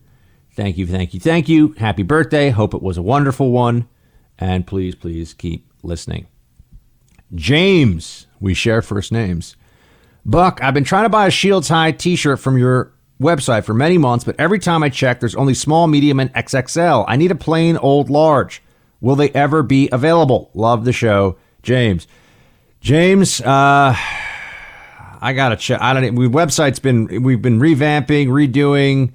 I I gotta get some stuff going for the website. Um, you know, let me see if let me see if I can make that happen. Uh, yeah. I don't know what's going on with the t-shirts. I can't even ask. Producer Mike's not in charge of it, so I don't even know. Let me look into that, man. We we gotta we gotta up our up our digital store game quite a bit going forward. That would be really really helpful. Uh, Michael writes, Buck, did you hear what Bill Maher said? The right wants to be the left. Wow. Talk about a high perched bubble. You say it all the time. The left does not understand the right. You're correct as usual, Buck. The left is out of touch. Shields high, my friend. Indeed, uh, uh, J, uh, Michael's referring to Bill Maher saying that liberal states have Chef Wolfgang Puck, red states have Chef Boyardee. Interestingly enough, Chef Boyardee was actually an entrepreneur who became a multi multi millionaire and came to America with nothing. He's an immigrant, so you'd think that maybe they'd be a little more excited about his story. Um, but also, if we're going to talk about cuisine and food and red states versus blue states, I think Texas, Louisiana, Tennessee, the Carolinas, you know, I, I think there are some places that are going to want a word. And I'm not trying to leave you out, Indiana. I have been to some fantastic steakhouses in the wonderful state of Indiana. But if you're looking for even what would be considered innovative cuisine, there are some red states that are at the very top of the list. And uh, don't even get me started on barbecue because I know that there is not enough homage that I can pay to Southern and Texan barbecue. And the New York equivalent of it just it just doesn't doesn't get it done. It doesn't cut the mustard, as we would say in NYC. Seth writes, Hey, I heard your response to my message on the podcast. I thought she was a show sponsor only because I listen on podcasts. So normally I only hear what you guys put up and not any radio ads. Perhaps it's an ad inserted by a podcast app. Sorry. Yeah, Seth, if if we have apps running on the on the podcast, um, you know, that's something that I would uh, I would know what the, or rather, ads running on the podcast. I don't know what those ads are. I mean, some of that is done via our ad sales, and that's kind of out of my hands. But obviously, the sponsors of the show that I do live reads for, I know those products very well. I use those products, and I'm very familiar with with what they're up to. So there is some difference in, in how the selling works. And this is where I always tell you all, you know, when I ask you to check out Black Rifle or AMAC or any of our wonderful sponsors. Um, that is a way for you to get a great product and also to support this show. It really matters. Every single purchase that you make using the URLs that I say on this show every day is a vote to keep the show on air and to keep it growing, uh, which we have been doing without fail now for the gosh, this is the third this is the third year we've been on air in this time slot. So every time you get a chance to check out one of those products, uh, I really, really do appreciate it and uh, so do the entrepreneurs and the uh, business owners that we work with. And remember, they're people who are willing to, a lot of companies get all, oh, I don't want to go near conservative talk. You know, I, I don't believe in traditional America and, and being pro life and you're good on this whole list. And, and those companies don't want to advertise on, on conservative anything, conservative radio, conservative uh, TV. Uh, so it's, it's in your hands. It's in your hands whether our side of things, whether half the country gets a voice in media or not. I, I, really mean that.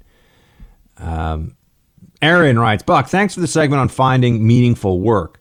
The disconnect between compensation and meaning really resonated with me, and it was inspiring to hear you talk about finding meaning in your career. On an unrelated note, I love your impressions and would love to hear a segment with you, Ben Shapiro and Steven Crowder doing dueling impressions of the Democrats' 2020 car, uh, clown car of lunacy. Shields high, Aaron. Well, Aaron, thank you so much for the kind note and the and the support for the show. And uh, yeah, I, I got a lot of feedback. I didn't really read much of it here um, on the show, but uh, today, but a lot of feedback about meaningful work and I think in particular being a janitor that helps heal people's brains. Um, that's that really struck a chord with people uh, because we all we all have that ability. We all have that that chance to make someone else's life every day a little bit better, a little bit easier, a little bit more fulfilling, maybe a little bit less lonely, a little bit less dark. Uh, so that really struck a chord with folks, and I appreciate Aaron that, that it did with you as well. As for uh, Crowder and Ben, I mean those guys are great, and uh, that's a that's a fantastic idea. I'd be happy to join them anytime to talk about whatever they want to talk about. Uh, so let's see if they'll do it. You know, reach out to them. i will fly. Hey, I'll I'll take a trip out to L.A. on my own dime just to hang out on the uh, Daily Wire set and talk to those guys about whatever they want. That'll be it for today, team. I'll talk to you tomorrow. Shields high.